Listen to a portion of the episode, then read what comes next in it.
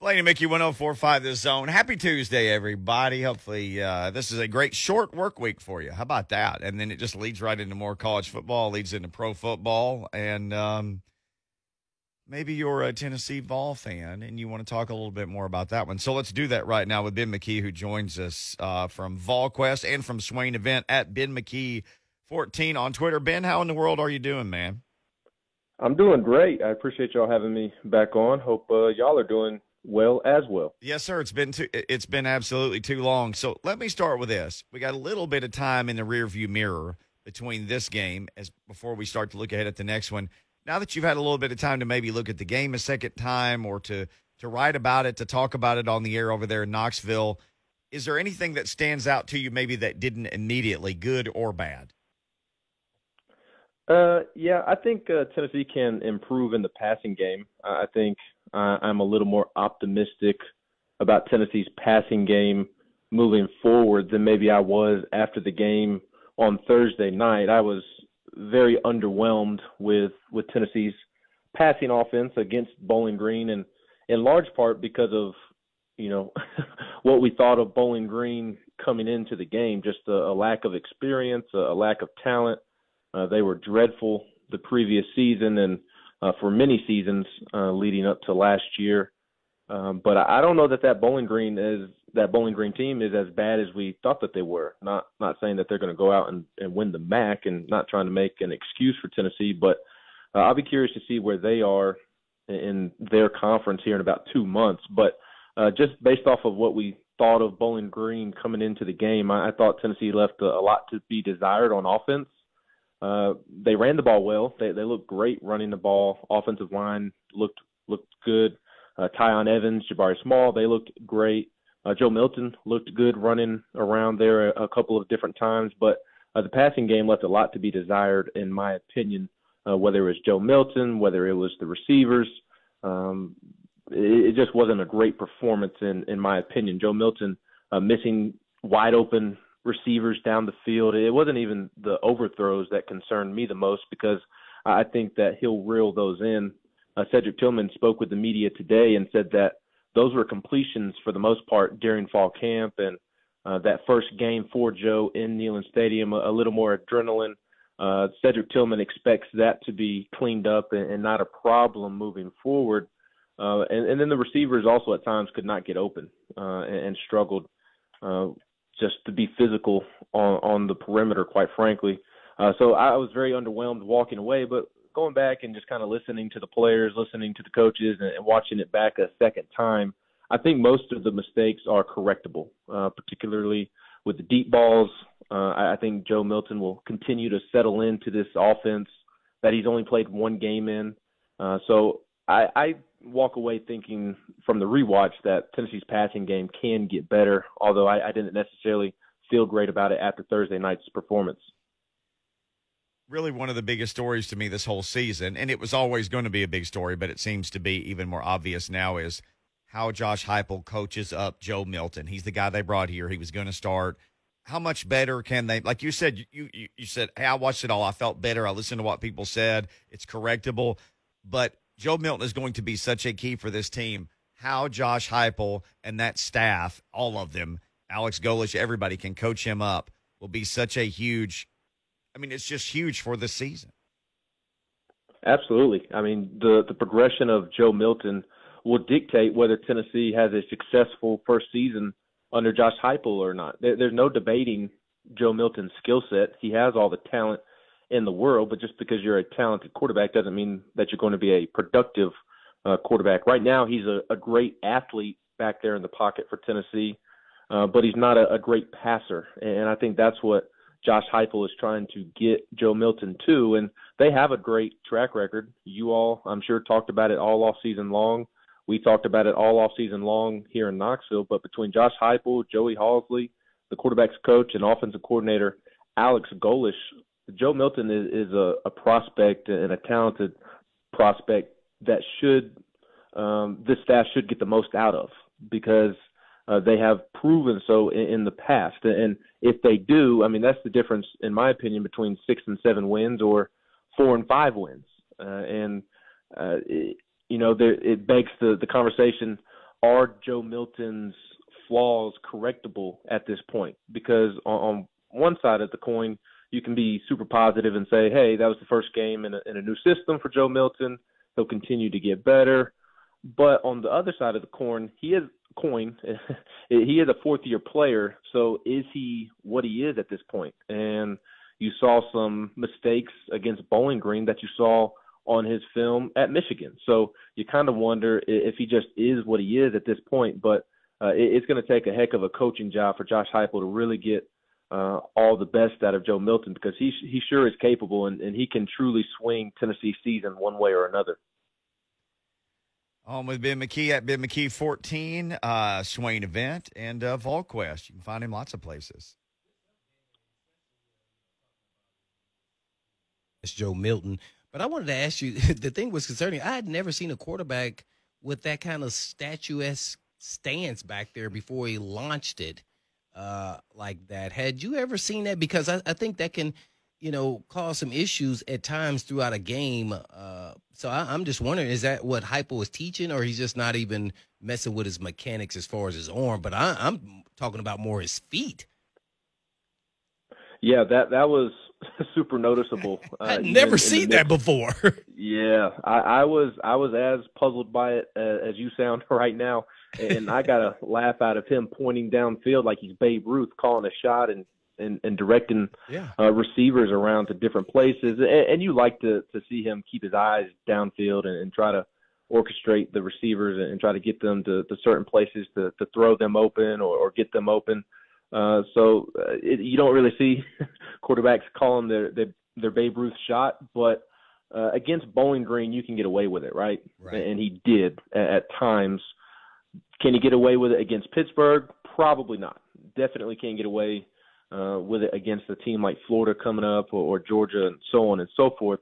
Uh, but the feet and just kind of like he's standing in cement was, was concerning to me just because, like you said, you don't see that very often. And you, hear coaches harp about footwork all the time and, and the importance of that. And it's very important at the quarterback position. I, I think it was a product – of having all day to throw the football. Mm. Uh, I, I definitely don't think it's something that Josh Heupel is is teaching uh, because you go back and you watch Dillon Gabriel or Drew Lock and McKenzie Milton, and and you didn't really see it with those guys. So uh, I, I don't believe it's something that Josh Heupel and his coaching staff are teaching Joe. I, I just think it's a habit that he's going to have to break. Obviously, he's very agile and and can move around and uh, make plays with his legs, but against stiffer competition coming up, he he just can't get too comfortable uh, back there because he's not going to have that much time against more physical defensive lines. Man, I guess looking back, Ben, uh, you know, with Ben McKee with VolQuest, and, and that is uh, defensively, was it the opponent or were they, you know, better than advertised? I know I didn't see anything on the stat sheet, but it doesn't always tell the story with Juwan Mitchell, the transfer from Texas. But how did the linebackers look and just the defense in total? What were your takeaways from them? Yeah, I thought the defense looked better than I anticipated. Uh, granted, you mentioned the, the skill level across the way, not great. Tennessee did what it was supposed to do, and I'll go back to what I talked about earlier about Bowling Green maybe being a little bit better than we anticipated because their quarterback had completed 44% of his passes last season, and he did not look at all like a guy who was coming off of year of a year in which he completed just 44% of his passes. Uh, apparently, he was banged up last year, and maybe finally healthy, and he's he's much better than he showed last year.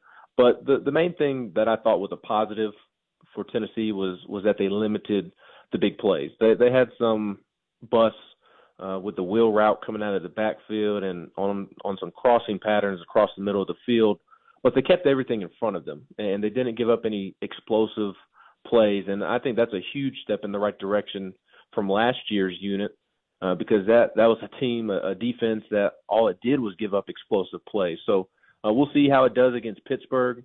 Kenny Pickett is is definitely going to test just how far this defense has come. But overall, I, I was impressed by Tennessee's defensive performance. I thought it was important to see that uh, Tennessee won the line of scrimmage, and you saw Matthew Butler, Elijah Simmons, Omari Thomas, Jaquan Blakely. You saw those guys do that, and against teams like Bowling Green, you you should dominate. You have to dominate, or or else it's a big red flag. So uh, to me, that was the most important aspect of of the defensive performance was that the the defensive line did not get pushed around.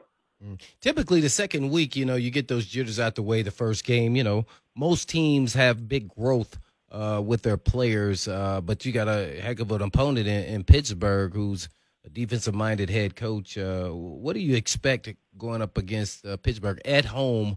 Do you expect them uh, to, uh, I guess, win this game? I, I think it's a total coin flip. Uh, you could tell me any result, and and I would believe you. Uh, quite frankly, uh, other than either team blowing the other out, that that would be the only one that would surprise me a bit is if either team blew out the other. But I can see Pittsburgh winning this game. I, I can see Tennessee winning this game.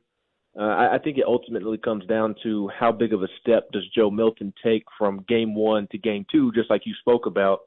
He he wasn't bad against Bowling Green, but I think that performance against Pittsburgh gets you beat. You, you can't yeah. miss uh, as many wide open receivers uh, down the field as, as he did. And again, that was a bigger concern for me personally that he was missing multiple receivers mm. open down the field that you can't necessarily see on, on the broadcast.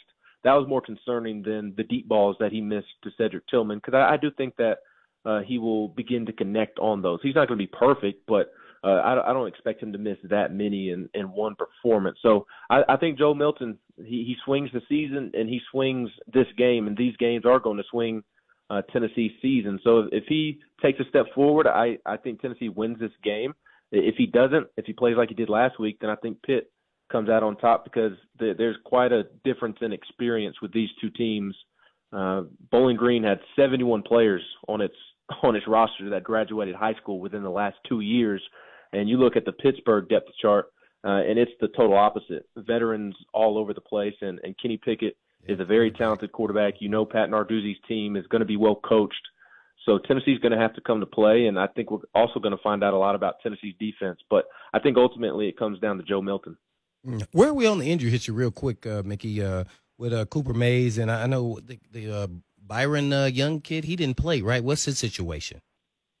Yeah, Byron Young's dealing with some NCAA eligibility oh. issues, and uh, he wasn't able to play last week because back in 2017 he played at an up and coming prep school uh, in the Mobile area, and it went under two games in due to financial reasons. And Byron Young played in those two games, but obviously the rest of the season was canceled. So uh, because he played in those two games, he has to sit out the first two games of this season because he had not played at the D1 level, or I, I don't know the technical way it works with the NCAA because who knows how the NCAA works? It seems like right. they make it up as they go, but uh, he's just dealing with some eligibility issues. Tennessee is trying to appeal uh, and and hope that they can get him back on the field for for this Saturday's game against Pittsburgh because he is Tennessee's best pass rusher alongside Tyler Baron and, and Roman Harrison, and, and Tennessee could really use him against a, a talented quarterback this weekend. So as of right now, he's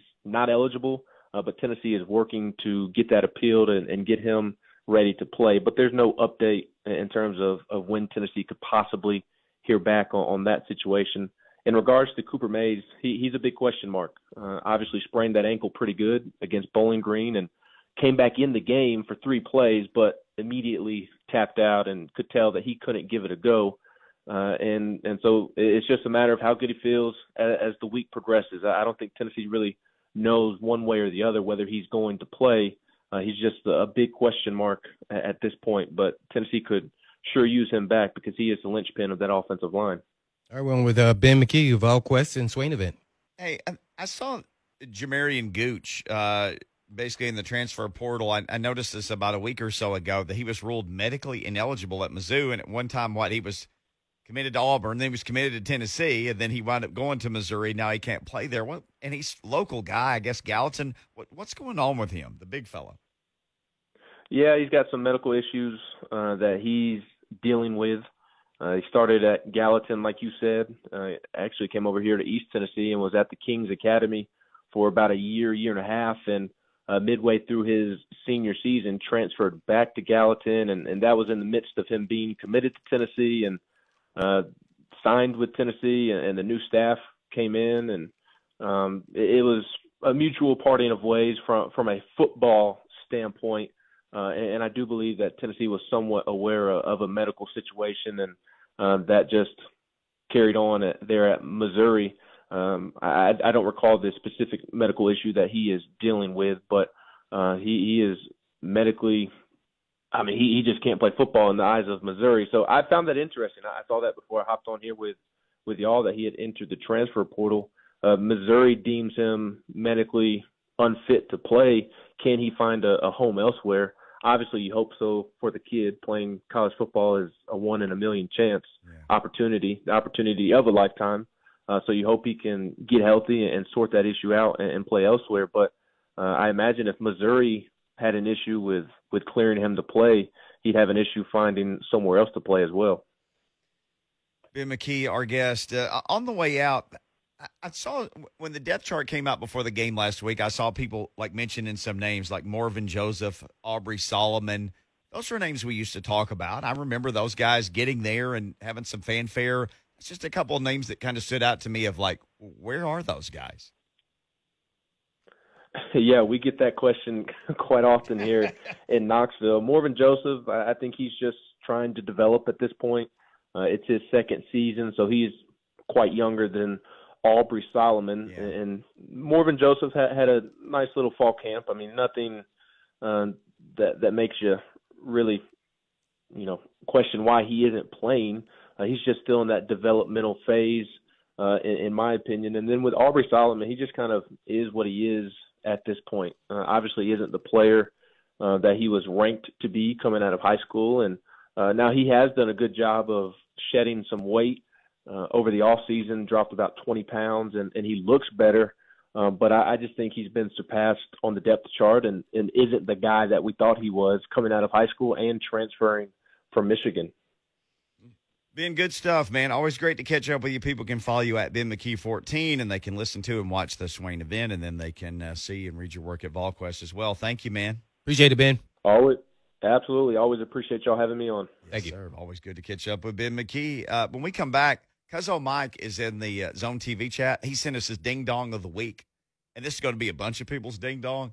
Maybe we should go ahead and, and get our ding dongs ready for the next segment. Oh, I didn't know a lot of people can have the same ding dong. I, I think a lot of people share this ding dong. Yeah. Oh, that, that Lucas has uh, wrinkled clothes on today. Uh, no, that the Lucas is the ding dong for several reasons today. But yeah, Blaine, like, hey man, you just picked those up out of the on the floor. Yeah, Lucas Schaefer too. The second morning. person that's asked me that today. Day in the life. Buck busting his hump for not using the button bar. We can explain all that. Uh, we'll get into that next. You want to share a ding dong with us, you can. Mark Spain Real Estate Hotline is open 615 737 1045. I got an Nashville SC shared in my car.